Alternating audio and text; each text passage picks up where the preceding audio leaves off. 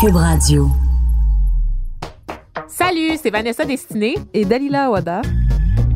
Racisme, diversité, intersectionnalité, des gros mots qui font trembler. Mais nous autres, il n'y a pas grand-chose qui nous intimide. On va crever l'abcès. Pigment Fort, c'est des discussions animées par des personnes racisées. Pour les personnes racisées? Nah, pour tout le monde. Gaz!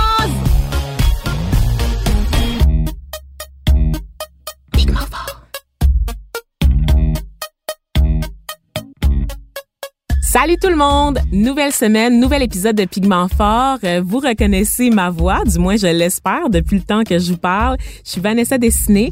Euh, on est là cette semaine pour un épisode où vous serez seulement en ma compagnie. Donc je serai à la barre de ce moment qu'on va passer ensemble. Euh, je voulais profiter de l'occasion, profiter de l'introduction pour vous remercier parce que vous avez été nombreux à réagir à nos deux plus récents épisodes, celui sur la littérature, donc sur la diversité dans la littérature québécoise et celui aussi sur le mois de l'histoire des Noirs, donc sur les origines.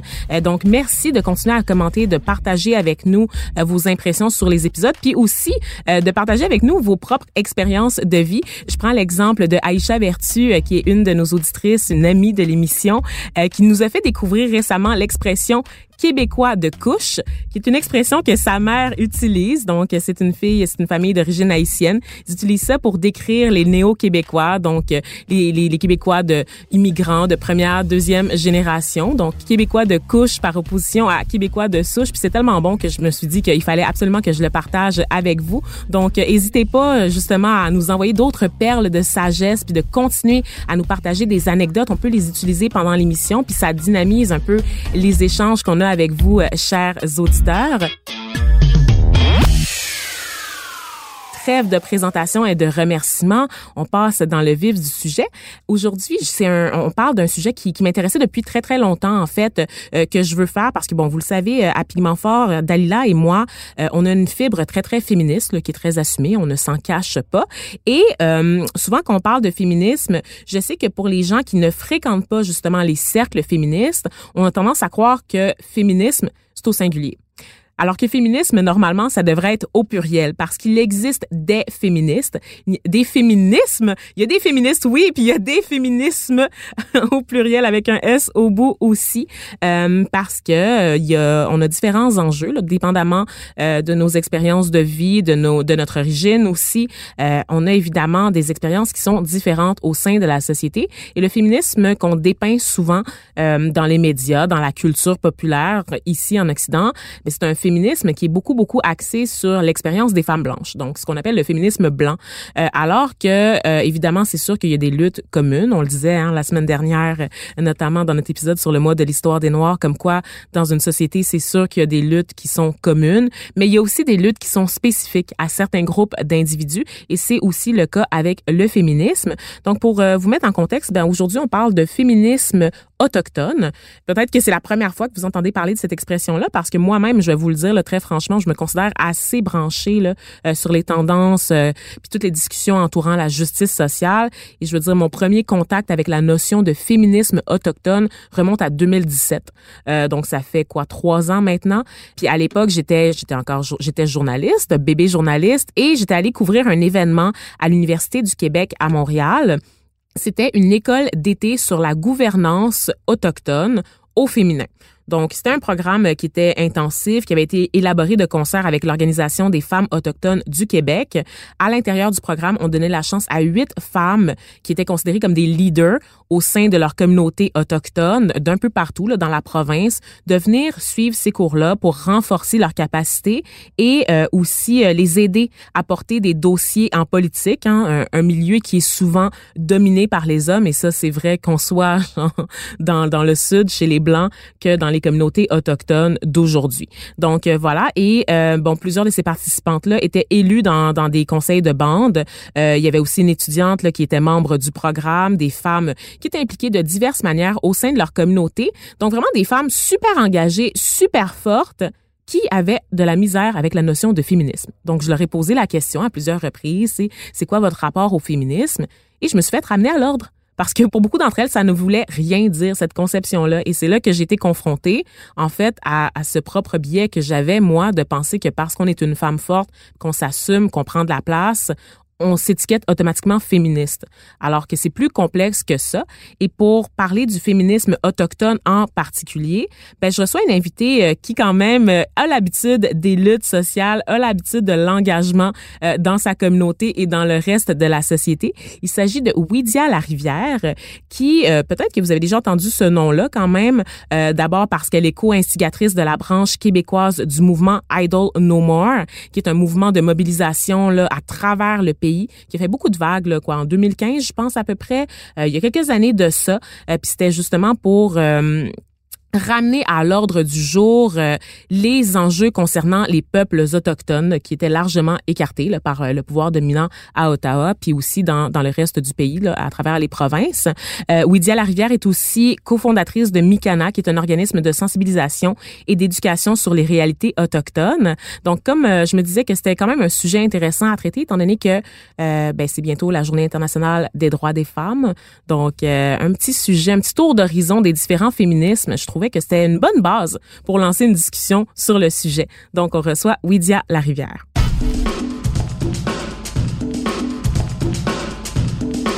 Pigmenté, pas pigmenté, c'est l'heure de l'inviter. Salut, euh, Widia. Quoi? Oui, oui, c'est vrai. Ben oui, en plus j'ai pris l'habitude de le dire quand je travaillais à Espace autochtone, je disais toujours quoi qui est la salutation d'usage là euh, pour la plupart euh, des personnes autochtones qu'on utilise. Dans le fond, c'est pas c'est pas une langue évidemment, mais c'est la façon la plus simple. Ouais, ben en fait dans plusieurs langues autochtones euh, au Québec, euh, il y a plusieurs nations autochtones oui, voilà, qui utilisent quoi pour se saluer. Ouais. Ah, d'accord. Donc on va faire ça simple. Alors quoi Quoi Oui, Diane, merci d'être avec nous aujourd'hui. Donc un profil vraiment dans l'implication très très varié aussi euh, dis-moi, juste pour euh, rappeler aux gens ce que c'était Idle No More avant qu'on rentre dans le vif du sujet. Donc, Idle No More, euh, mon Dieu, c'était un, un, mouvement social autochtone qui a débuté en fait à l'hiver 2012.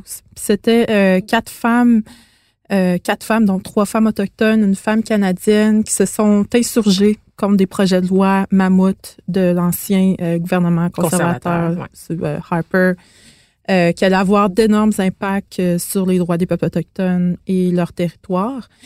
Et euh, leur mobilisation euh, a mené finalement une mobilisation euh, pan-canadienne. Puis c'était en fait la première fois qu'on voyait ça, peut-être depuis la crise d'Oka. c'est ça, en fait, il y a eu plusieurs branches là, provinciales, même des branches dans, dans des communautés autochtones. Donc des gens, des personnes autochtones qui se sont mobilisées à travers le pays, même dans d'autres pays. Et euh, aussi ben, des personnes allochtones euh, qui étaient sympathisants à la cause, qui, qui se sont joints au mouvement. Mm -hmm. euh, On rappelle ici que allochtones, c'est les personnes non autochtones, oui. parce que les personnes autochtones utilisent ce terme-là pour nous décrire les blancs, les personnes racisées, tu sais, les autres qui font pas partie ouais. de cette catégorie-là. Donc, euh, un mot à intégrer dans votre vocabulaire. Je trouve qu'on l'utilise pas assez. Mm, ouais, mm, ouais. On se voit pas, on se perçoit pas comme étant l'autre, tu sais. Non, c'est ça. Puis ouais. en fait, la raison pour laquelle qu'on utilise allochtone, c'est que, ben, justement, des personnes allochtones se disaient qu'elles étaient justement pas à l'aise avec le terme non autochtone. Tandis qu'à l'octone, bon, ça rentrait plus de, de, diversité de personnes dans, dans ce terme-là. Mm. Donc, c'est ça qu'on utilise aujourd'hui, à l'octone. C'est noté. Et dis-moi, euh, Widia, ben c'est ça, pourquoi je t'ai sollicité pour l'épisode d'aujourd'hui, c'est que je suis tombée à un moment donné sur un statut Facebook que tu avais partagé mm -hmm. qui concernait euh, le, le, féminisme. Tu sais, c'était comme une espèce de... C'était un mime là, sur Internet là, qui concernait le, le féminisme blanc universel. Ouais. Puis tu y étais allé euh, d'une petite pointe à l'égard euh, de ce féminisme-là. Donc, justement, j'ai j'ai cru comprendre que tu serais une bonne invitée pour en parler. Donc, qu'est-ce que c'est pour toi le féminisme autochtone? Ouais. Là, c'est pas, t'es pas porte-parole de toutes les ça. femmes autochtones de la province, là, on s'entend, là, mais tu sais. Ouais, ben c'est ça que j'allais commencer euh, par dire d'emblée, c'est que premièrement, je dirais pas le féminisme autochtone, je dirais les féminismes oh, autochtones. Ouais, Et euh, ben aussi, bon, on utilise aujourd'hui le terme fémini féminisme, mais euh, pas toutes les femmes autochtones vont vouloir utiliser ce, ce mot-là. Euh, pour différentes raisons. Moi, euh, personnellement, je, je m'identifie comme euh, féministe. Je trouve que c'est important pour moi de, de s'approprier ce terme-là, mais je respecte donc les, les, femmes autochtones aussi qui veulent pas se, mm -hmm. se l'approprier. Euh, ça fait vraiment des années, en fait, que je suis moi-même en réflexion par rapport au féminisme. Euh, sur, ben, tout d'abord sur le féminisme en général, puis ensuite sur euh, les points de vue des femmes autochtones euh, sur, sur le féminisme. Puis ça a vraiment été intéressant de, ben c'est ça, de réaliser vraiment la spécificité là, de, du féminisme qui touche les femmes autochtones. Mm-hmm c'est ça, il y a différentes raisons pour lesquelles, euh, c'est dans, dans le mime en fait que j'avais partagé, c'était, bon, on voyait un groupe de femmes autochtones qui disaient, nous ne sommes pas féministes, on est des matriarches. Ouais. Dans mon, bon, j'ai quand même travaillé là, pendant euh, huit ans là, chez Femmes autochtones du Québec. Mm-hmm. J'ai croisé beaucoup euh, de femmes autochtones. Qui est l'organisme phare là, pour, euh, pour représenter les droits des femmes autochtones à travers la province. Oui, pour oui. Ceux qui savent pas c'est quoi. Tout à fait. Puis c'est ça, ben souvent, c'est comme la, la, première réaction euh, des personnes autochtones quand ils vont rencontrer une femme autochtone qui ne se définit pas comme féministe, vont penser que automatiquement c'est parce que elle a elle-même des préjugés envers le sais un peu comme bon les, les gens qui sont anti-féminisme là puis qui qui veulent pas s'identifier au féminisme. Ouais ouais parce que c'est euh, des folles frustrées enragées oui, là, qui se rasent pas le dessus de bras. Là. Alors que bon bon peut-être qu'il peut y avoir certains cas où c'est vraiment le cas mais en, en général euh, moi ce que j'ai remarqué c'est que les femmes beaucoup de femmes autochtones euh, dans les faits bon à mes yeux ou aux yeux de plein de gens sont féministes mais ils vont pas euh, se reconnaître dans, dans ce terme-là, mm -hmm. qu'ils vont considérer, bon, c'est que c'est un terme occidental, c'est un terme en français, là, donc on sait que bon, chaque, chaque, nation autochtone aussi a sa propre langue, puis c'est différentes manières de, de, se définir dans, dans leur propre langue. Donc, il y a vraiment euh, différentes raisons culturelles, sociologiques là, qui viennent expliquer pourquoi que certaines femmes autochtones ne vont pas se décrire comme féministes même si dans les faits, euh, elles militent pour leurs droits. Euh, ben oui. C'est ça au quotidien. Parce que c'est ça, en, en 2020, c'est après des mouvements justement comme Idle No More qui a été beaucoup porté par les Mhm. mm -hmm. femmes. On vous voyait partout. Ouais. Et aussi une prise de conscience hein, sur la réalité des Autochtones at large au sein de la société, notamment la commission Vient, qui est une Mhm. commission québécoise sur Ouais. euh, les droits des personnes autochtones, euh, sur aussi l'enquête nationale sur les filles et les femmes autochtones disparues ou assassinées, qui nous a livré un très, très, un rapport très, très accablant hein, sur le Mhm. rôle du Canada euh, dans cette question-là, dans cet enjeu-là. C'est surprenant, c'est ça, de voir des femmes rejeter complètement cette notion-là, tu sais, parce Mhm. qu'on a l'impression que vous êtes tellement active, mais dans le fond, c'est dans l'interprétation du terme. Là. Ouais, c'est ça. Mais euh, tu sais, peu importe là, que qu'on décide de, de, de, de s'approprier ce, ce mot-là ou de ne pas l'utiliser, puis de d'utiliser de, des termes, euh, par exemple, dans, dans nos langues autochtones, il reste que il y a vraiment une spécificité par rapport à, à la question des femmes autochtones. Euh, puis notamment euh, par la, la, situation des femmes autochtones au Québec et au Canada. Puis ça, c'est important de, de, le prendre en compte, là, peu importe que, comment, comment qu'on le définit. Mm -hmm. euh, notamment juste par rapport à toute l'histoire de, de, la colonisation euh, qui a été vécue par les femmes autochtones. Puis en fait, même les, les, les politiques d'assimilation, puis toute l'histoire de la colonisation ont eu davantage d'impact sur les, sur les femmes autochtones. Euh, Comment? Notamment, euh, ben, si on prend des exemples concrets, donc par exemple la loi sur les Indiens, bon, qui est une loi qui a été créée en 1876 dans le but d'assimiler euh, les peuples autochtones. C'est une loi qui existe encore aujourd'hui, ouais. ouais. une loi fédérale.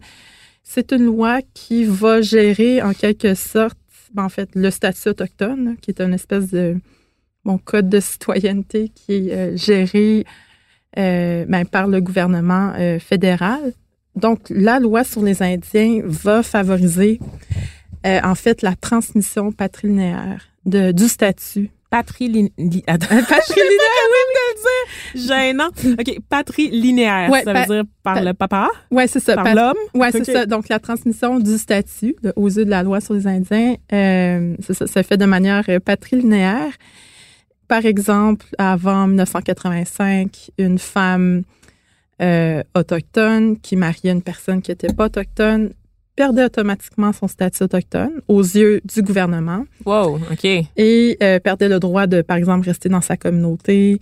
Donc, était obligée de s'intégrer, genre, donc devait quitter la, la réserve? Oui, oui, c'est ça. Elle, elle n'avait plus le droit de rester euh, dans, dans sa réserve, dans sa communauté perdait les droits d'avoir accès aux services euh, dans sa communauté, etc. OK, Donc, parce que c'est juste une chose, c'est un meuble, c'est un bien ouais, meuble qui ça. appartient à un homme dans le fond, puis elle elle a pas d'identité, tu sais c'est comme en Puis- fonction. OK. Ouais, puis en fait, euh, ben c'est ça. Puis qu'est-ce qui est comme euh, vraiment ironique, c'est que par contre, une femme qui n'était pas autochtone et qui mariait un homme autochtone, elle, quand elle mariait l'homme autochtone, gagnait le statut. Ah, bon.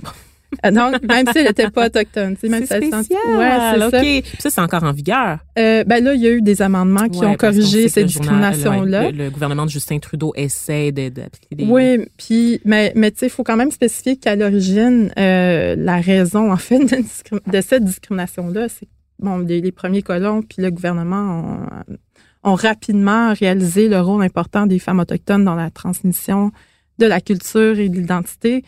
Donc, ça a été stratégique de, de, de viser, en fait, les femmes autochtones à travers des différentes euh, tactiques d'assimilation, dont notamment euh, la loi sur les Indiens. Donc, là, la loi sur les Indiens, il y a eu différents amendements euh, qui ont corrigé ces discriminations-là. Même, c'est tout récent, là, depuis 1985, il y a eu un amendement aussi en 2011, dernièrement en 2015.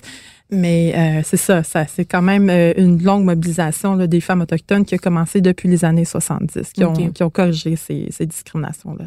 Mais la loi sur les Indiens, euh, puis comme je le disais, le gouvernement de Justin Trudeau essaie là, depuis un certain temps d'apposer des amendements. Il y a à un moment donné, dans un de ses programmes, là, pas lors de cette élection-ci, mais la dernière, il avait dit qu'il allait juste l'abolir. Mais c'est tellement énorme comme dossier parce que ça touche euh, beaucoup d'enjeux, notamment des questions de territoire aussi, c'est ça, la loi sur les Indiens? Oui, puis en fait, c'est que tu peux pas juste abolir la loi sur les Indiens puis ne proposer aucune autre alternative. Tu sais, c'est le, projet du, livre blanc là, de, de Père Trudeau, c'était ça dans, dans les années 50, 60, puis ben ça n'a pas fonctionné parce que c'est ça, eux autres ils disaient ben on va abolir la loi sur les Indiens puis tous les autochtones vont devenir des, des citoyens, Canadiens. des Canadiens comme tout le monde. Ouais, mais vous voulez pas nécessairement être des Canadiens comme tout le monde. C'est ça, mais en fait, c'est, c'est, ben aujourd'hui, souvent ce que, que des militants autochtones vont dire, c'est qu'on, ben c'est ça, on veut une alternative, par exemple, euh, la mise en œuvre de la déclaration euh, de l'ONU sur les droits des peuples autochtones. Donc, c'est ça, on, on ne peut pas juste, c'est ça, abolir la loi Indiens puis laisser ça ensuite euh, juste comme ça. Qu'est-ce qu'elle prévoit la déclaration de l'ONU qui est intéressant pour vous à ce niveau-là? En gros, là, c'est seulement un ramassis de droits humains qui se, se trouve quand même déjà dans d'autres outils euh, de droits humains, mais je dirais que les, les gros morceaux, là, vraiment, euh, ce sont le droit à l'autodétermination, le droit à l'accès au territoire et aux ressources naturelles. Puis je dirais qu'en même temps, c'est ce qui fait plus peur aussi euh, au gouvernement, puis euh, à beaucoup de gens, en fait. Fait que je pense que c'est vraiment, c'est quand même les, les gros droits là, qui, qui, qui touchent spécifiquement les peuples autochtones qui se trouvent dans cette déclaration-là. Parce que le, le reste des droits qui se trouvent dans la déclaration, c'est des choses qui, qui se trouvent dans, dans plein d'autres déclarations de droits humains. Puis C'est Mhm. comme par exemple ben, le droit euh, d'avoir ac- accès à un environnement sain, le droit d'avoir une éducation dans sa langue, etc. Qui sont, qui sont toujours bafoués au moment où on se parle, malheureusement. Ouais. Ouais. Ouais. Puis dis-moi, euh, il y a eu beaucoup de discussions là, justement euh, suivant euh, le rapport sur euh, les, les femmes euh, autochtones assassinées disparues. Beaucoup de critiques parce que bon, évidemment, euh, on on n'est pas stupide, là, on le sait que les violences à l'égard des femmes sont le plus souvent perpétrées par des hommes.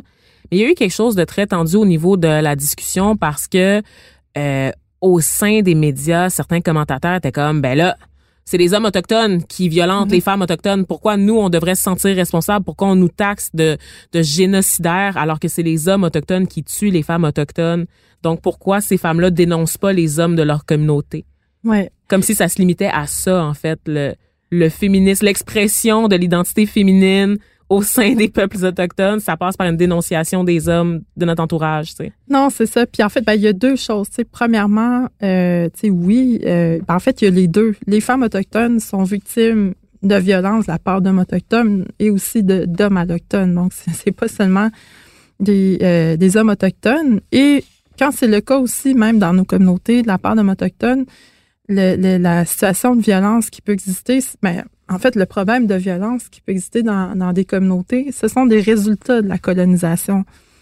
Fait qu'il faut quand même le prendre en compte. Là. La, la- la violence, ça fait pas partie des cultures autochtones. C'est vraiment quelque chose qui, On aime ça alimenter quand même le mythe du sauvage un petit peu, là. Oui, oui, puis ça, euh, ça, ça a été alimenté justement dans, dans, dans les, vieux livres d'histoire, euh, donc les, les Autochtones qui là, puis qui, qui kidnappent euh, des colons. Mais, euh, mais c'est ça, en fait, je veux dire, comme c'est quand même en lien avec l'histoire de la colonisation, puis tout le monde a un, un rôle puis une responsabilité à, à briser ce, ben, justement le, le cycle qui, qui est issu de, des, des impacts intergénérationnels de la colonisation. Mhm.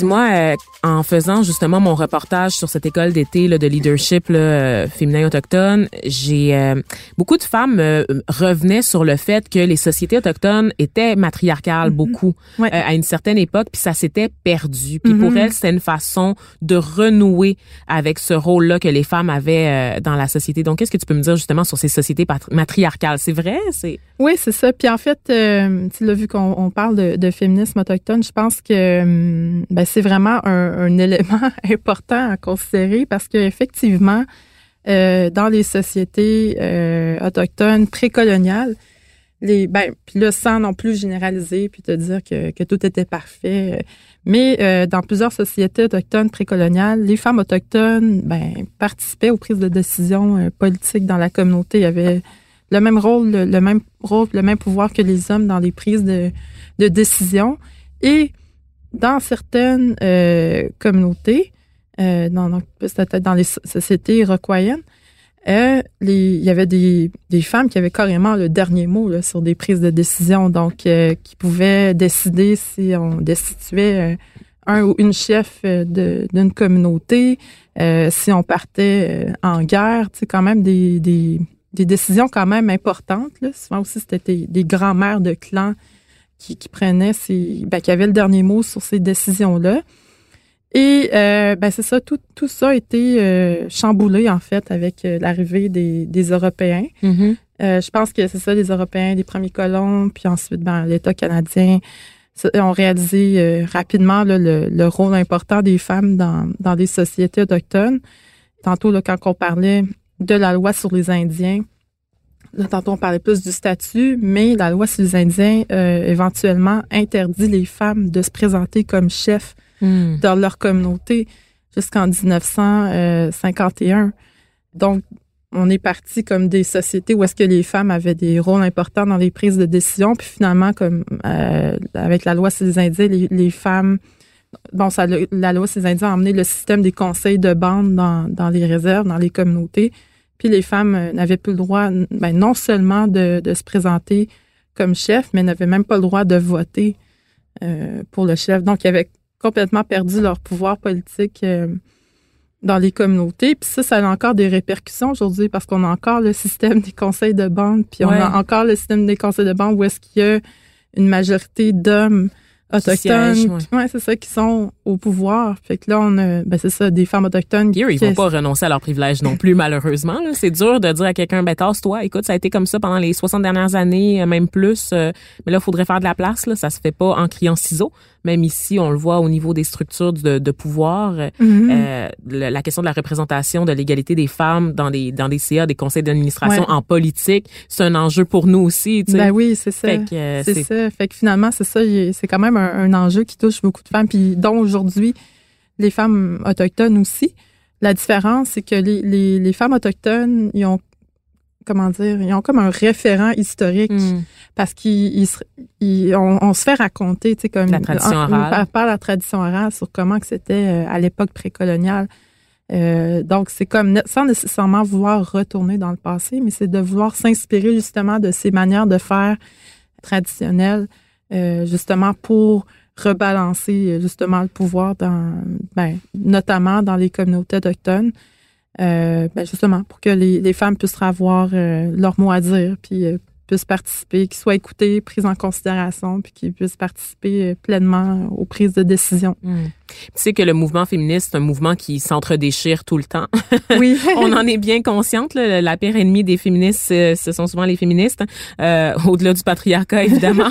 Mais euh, est-ce que tu as l'impression qu'il y a une place dans le, le féminisme euh, mainstream, celui qu'on voit sur toutes les plateformes qui se déploient pour le féminisme autochtone? Penses-tu qu'on, les féminismes autochtones plutôt, penses-tu qu'on est quand tu parles de ta vision du féministe avec des féministes blanches, par exemple, comment c'est reçu? Comment c'est perçu? Je pense qu'il y a quand même eu une évolution là, dans, dans les dernières années parce que euh, depuis peut-être, bon, I don't know more, la commission de vérité et réconciliation, euh, l'enquête nationale sur les femmes disparues assassinées, tout ça, euh, je sens que bon, il y a toujours des préjugés quand même, puis euh, des stéréotypes là, envers les femmes autochtones. Mais je sens quand même qu'il y a un changement de, culture, puis un changement de mentalité graduelle qui se fait vraiment euh, tranquillement, même si encore beaucoup de travail à faire. Puis quand même une ouverture là, à entendre justement les perspectives des femmes autochtones sur euh, le, le, les féminismes.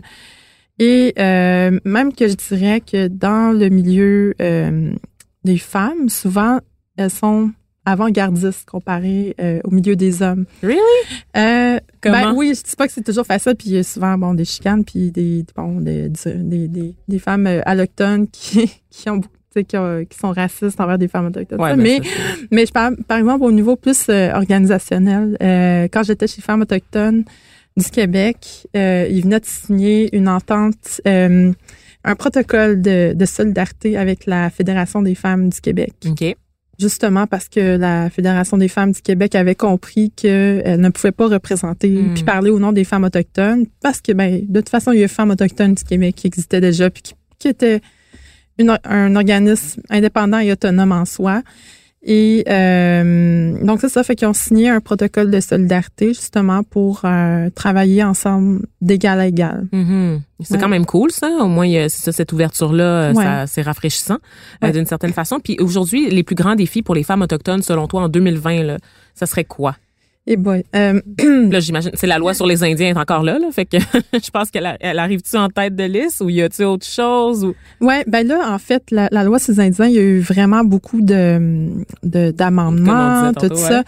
Euh, je dirais toute la question de la sécurité des femmes, tu sais, tout ce qui a eu lieu dernièrement, bon, la crise de Val d'Or, euh, le, le- là, on vient d'entendre que les femmes autochtones à Montréal ils ont 11 fois plus de, de risques d'être victimes de profilage racial de la part du SPVM. Mhm. Euh, fait que je pense que la question, puis on l'a vu aussi avec l'enquête nationale, là, tout ce qui est ressorti, tout n'a pas été réglé encore. Euh, donc, la, la sécurité, la question de la sécurité des femmes autochtones, je pense que c'est vraiment un enjeu qui est très important. Des femmes autochtones qui ne font pas confiance aux institutions, qui Ben ne oui. font pas confiance aux policiers, qui ne se sentent pas en sécurité, c'est vraiment un problème très grave, en fait. Fait que je pense que c'est vraiment un enjeu très important. On l'a vu aussi avec la commission vient, toute la, la discrimination qu'elles peuvent qu'elles peuvent vivre aussi quand euh, elles vont dans les services publics. Ouais. Euh, Toutes fait- les, les morts qui s'accumulent là, tu sais, au Square Cabot, notamment à Montréal, il y a des femmes là itinérantes autochtones dans la rue qui ont disparu, qui, qui sont décédées dans des circonstances très très obscures et qui ont même pas été recensées en fait. ouais. C'est qu'il y avait des organismes sur le terrain qui disaient, écoutez, il y a des femmes qui on ne on ne voit plus, elles ont disparu. On ne- on n'a aucune nouvelle d'elles et on se doute bien qu'il s'est passé quelque chose de très, très troublant. On a Mhm. retrouvé des corps également, mais personne au sein de la ville de Montréal, jusqu'à tout récemment, n'avait fait de décompte officiel du nombre de décès. Et ça, c'est quand même particulier parce que je, je lisais, c'est le Devoir qui a fait un, Ouais. une série de reportages là-dessus. Ouais. Là. Il faut dire espace autochtone aussi, mais le Devoir l'a vraiment mis en lumière récemment. Et il y avait une citation qui m'avait marqué d'un intervenant sur le terrain, euh, dont le nom m'échappe pour le moment, mais qui disait euh, si ça avait été des jeunes filles blanches qui avaient disparu comme ça, des jeunes, jeunes filles itinérantes qui auraient disparu, ça aurait été partout dans les journaux, dans les journaux, ça aurait Mhm. été, ça aurait ouvert les bulletins de nouvelles. Tu sais comment ça se fait que des femmes autochtones peuvent juste mourir dans l'indifférence générale comme ça. Mhm. C'est, c'est épouvantable. Ouais, fait que euh, tu sais tout ce qui est ressorti dernièrement avec euh, ben comme je disais la commission vient sur les relations entre les autochtones et les services publics au Québec, euh, l'enquête nationale sur les femmes autochtones disparues assassinées ou même bon, la, la mise en œuvre là, de la Déclaration de l'ONU sur les droits des peuples autochtones, je pense que c'est vraiment important de toujours garder en tête la question des femmes autochtones, d'avoir un, une perspective féministe Mm. sur la mise en œuvre de ces recommandations-là. C'est vraiment important parce que autant les femmes autochtones ont été bon, victimes de toute l'histoire de la colonisation, mais autant elles sont la clé justement pour l'amélioration de la situation des peuples autochtones en général. Fait qu'on n'a pas le choix aussi de penser à elles puis de les impliquer euh, là-dedans. Ouais. Puis dis-moi, il y a, y a une question aussi euh, que j'aimerais qu'on aborde, c'est celle des enfants. Euh, parce qu'il y a une grosse réforme en ce moment, sur la commission Laurent, sur euh, le rôle de la DPJ. Ouais. Euh, donc, euh, au niveau de la garde des enfants, là, à, à la suite de la tragédie là, de la fillette de Grimby. Ouais. Et là, il y a aussi des discussions sur la façon euh, de s'occuper des enfants autochtones qui sont malheureusement surreprésentés. Et là, on peut se poser des questions sur la raison pour laquelle ils sont surreprésentés là, euh, dans les centres. Ouais. de jeunesse. hein. Ouais. Parce que c'est pas juste parce que les femmes autochtones sont des mauvaises mères. là. C'est beaucoup plus complexe que ça, Ah oui, évidemment. tu sais. Euh, parce que bon, on, du profilage racial, ça existe aussi Ouais. dans ce contexte-là. On veut juste le rappeler. Tout à fait. Euh, on se rappellera entre autres là, d'un certain ministre de la santé hein, qui a fait une grande réforme, qui avait dit à une certaine époque euh, quand il y avait un problème là, pour rapatrier des enfants malades dans le nord du Québec, des rapatrier en hélicoptère à l'hôpital Sainte-Justine Ouais. ici à Montréal, il avait dit ben là, on peut pas prendre les femmes, les mamans avec les enfants dans les hélicoptères parce que tout d'un coup ils sont en état d'ébriété. Hmm. Ouais, c'est juste ça qu'elles font les femmes autochtones, c'est boire. Oui, c'est ça. Donc, des gros préjugés comme ça, très sentis. Donc, ça, c'est vraiment aussi un enjeu, là, qu'il y ait question de conditions féminines, évidemment, euh, à cause des rôles très traditionnels définis dans la société. La question des enfants s'amène aussi. Tout à fait. Puis en fait, la question du féminisme autochtone, peut-être je pense que euh, une différence aussi que je dirais qu'il existe, c'est qu'on a une vision plus holistique, globale, tu sais, de la communauté. Donc, tu as raison de dire que c'est important aussi de penser notamment aux enfants autochtones. C'est intimement relié aussi Mhm. À la question des, des femmes autochtones. Puis, en fait, ça, comme on pourrait avoir une émission en soi, là, juste sur la question. Ben, on va en avoir Oui, une, Ouidia. Attache-toi bien, là. Attache ta tuque avec la broche. On va en faire une parce qu'effectivement, c'est pas comme un Ouais. sujet qu'on peut régler en une question, mais tu sais, quand même rapidement, juste pour comme familiariser nos auditeurs avec le dossier. Mais tout à fait. C'est intimement relié à la question des femmes autochtones. Puis c'est un, un milieu aussi où est-ce qu'il y a énormément de discrimination, de racisme. Et il y a plusieurs points. En fait, il y a un chapitre complet dans la commission là, sur euh, la protection de la jeunesse puis euh, les enfants autochtones. Et je pense qu'on peut quand même s'inspirer d'initiatives, euh, notamment de les, le peuple atikamekw Mhm. ont leur propre système de protection de la jeunesse maintenant, euh, qui a fait ses preuves et qui est nettement plus efficace, en fait, en termes d'intervention, qui prend davantage en considération leur manière de faire, leur vision La euh, façon de la d'éduquer les enfants. Exactement. Et euh, qui va être plus axé aussi sur les besoins euh, de la famille, sans nécessairement comme tout de suite, ben c'est ça, dans de- les, les, étiqueter là, avec euh, des préjugés ou des stéréotypes. Mhm. Donc, euh, ouais, c'est vraiment l'autodétermination, c'est vraiment euh, une solution, là, notamment sur cette question-là. Toi, Ouidia, t'es de quelle communauté? Ben, en fait, euh, je suis membre de la communauté qui s'appelle Timiskaming Ok. First Nation. Euh, j'ai pas grandi euh, dans la communauté. Euh, Mhm. mais bon, j'ai de la famille là, qui, qui habite là-bas. Euh, j'ai une bonne partie, en fait, de ma parenté qui habite en Abitibi, aussi là, dans la ville de Val-d'Or. Mhm. Où est-ce qu'il y a, euh, ben on l'a vu là, avec la, la crise de, Val- de, de Val d'Or, mais qu'il y a quand même une relation particulière entre, ben c'est ça, les, Ben oui. les autochtones et les allochtones. Est-ce que tu te définis comme Annie Shinabé? Oui, Anishinaabe. Ok, je suis de la nation Anishinaabe. D'accord. Ouais, Ouais. ouais. Les Euh, en femmes, euh, ouais, c'est ça. ben, en fait, dans, dans, en fait dans, dans ma langue, on dit Anishinaabe-Kwe. C'est Ok. une, une femme Anishinaabe. Alors, dis-moi, euh, Ouidia, euh, au niveau de ta communauté, qu'est-ce qui se passe? Qu'est-ce qu'est-ce qu'on a? Qu'est-ce qu'on surveille, mettons? Oui, ben c'est ça ma communauté d'origine. Ben, En fait, la communauté euh, dont je suis membre, j'ai j'ai jamais vécu dans la communauté, mais je suis quand même membre de cette communauté-là, de Témiscamingue First Nation.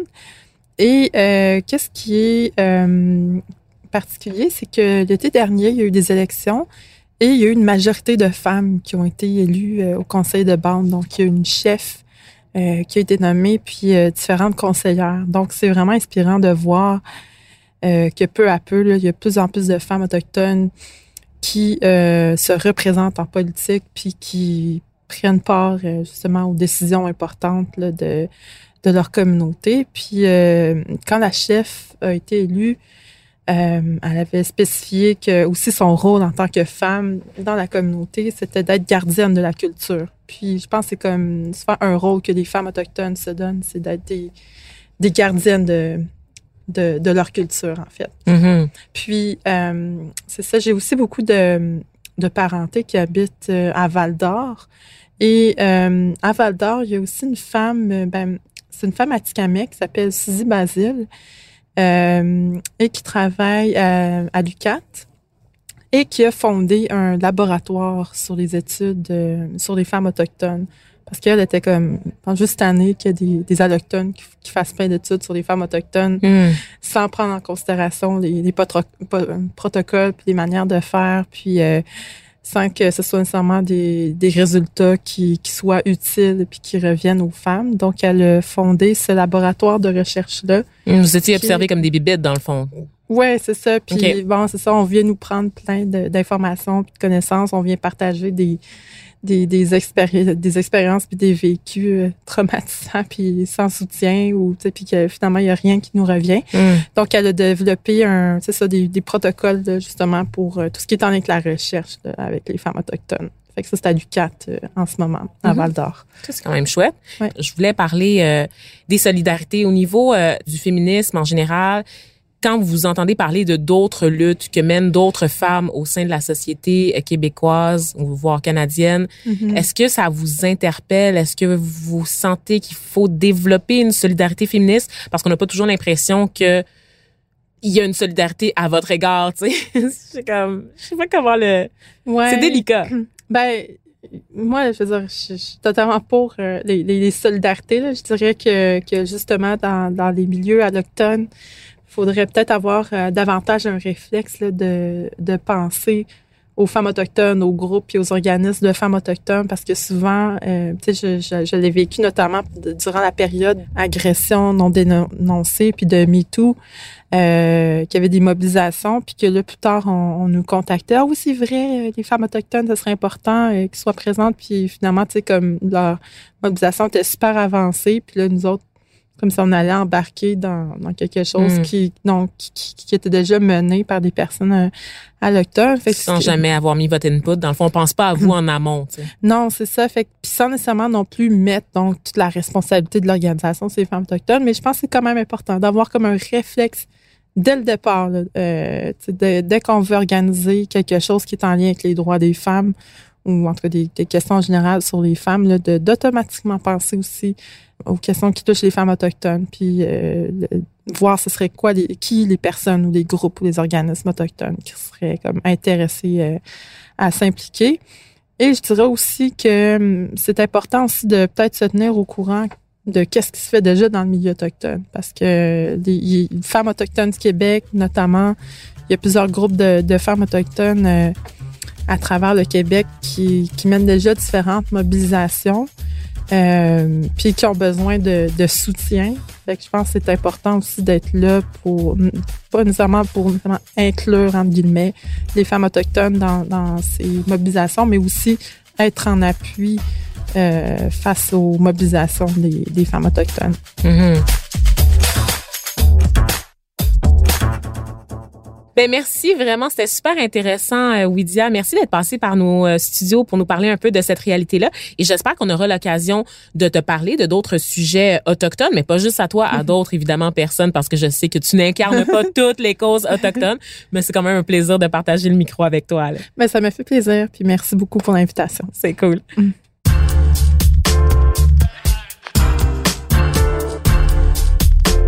Le chouchou de la semaine.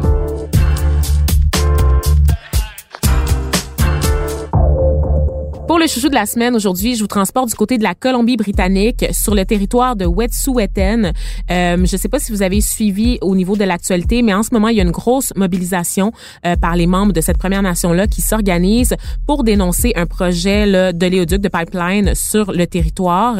Euh, les tensions sont vraiment, vraiment là, à leur paroxysme en ce moment euh, parce qu'il y a des interventions policières qui sont très, très musclées euh, sur le territoire. Territoire qui, évidemment, appartient au peuple autochtone mais en vertu de certains règlements, le Canada est autorisé euh, à faire passer un pipeline sur le territoire. Évidemment, c'est des intérêts économiques, c'est des questions politiques et ça fait pas nécessairement l'affaire de la population locale que ce pipeline-là, qui est super important là, pour le développement euh, de la région puis du pétrole canadien en général, puisqu'il est estimé là, à 6,6 milliards de dollars quand même, euh, qui soit qui soit développé. Mais évidemment, c'est sur leur terre, euh, c'est pas nécessairement sécuritaire, puis c'est pas nécessairement avec leur accord. Donc, il y a des décisions qui se prennent, qui impliquent certains chefs, certains membres de ces communautés-là, et d'un autre côté, ben il y a une population qui est pas nécessairement d'accord avec les décisions qui ont été prises. Euh, et comme je le disais tout à l'heure, ben c'est vraiment au niveau euh, des enjeux de cette mobilisation parce que il y a des interventions policières, des arrestations arbitraires sur le terrain en ce moment euh, qui sont très très préoccupantes et pas tellement médiatisées euh, malheureusement. Il y a eu le, le journal britannique, le quotidien britannique The Guardian qui a obtenu le juste avant les fêtes là, un document comme quoi la GRC avait été autorisée à faire feu sur les protestataires, sur les manifestants là-bas. Et ça, ça n'a aucun sens. Je veux dire, dans quelle espèce de monde la GRC serait autorisée à ouvrir le feu sur la population en général? Tu je veux dire, on verrait jamais ça. Là. Euh, donc, que ça se passe là, auprès des personnes autochtones, ça met encore une fois en lumière comment il y a un, un deux poids, deux mesures, un, un double standard quand on traite euh, la mobilisation puis le droit à la gouvernance et à l'autodétermination de ces peuples-là euh, sur le territoire canadien. Parce qu'on a beau parler de réconciliation, la réconciliation, c'est pas juste serrer des mains, verser des larmes puis s'excuser à la télévision. C'est aussi prendre en considération les revendications territoriales de ces communautés-là. Donc, je vous invite, on va essayer de partager sur la page de Pigment Fort le plus d'informations. Euh, sur les manifestations puis le, suivre le développement aussi de la situation. Euh, mais je vous invite aussi à regarder de votre côté euh, ce qui se passe là-bas parce que c'est une c'est c'est un dossier très très important et surtout inspirant parce qu'évidemment il est question d'environnement euh, il est question euh, de, de la population puis des conséquences là, euh, du pétrole canadien sur le bien-être de ces gens-là. Donc à suivre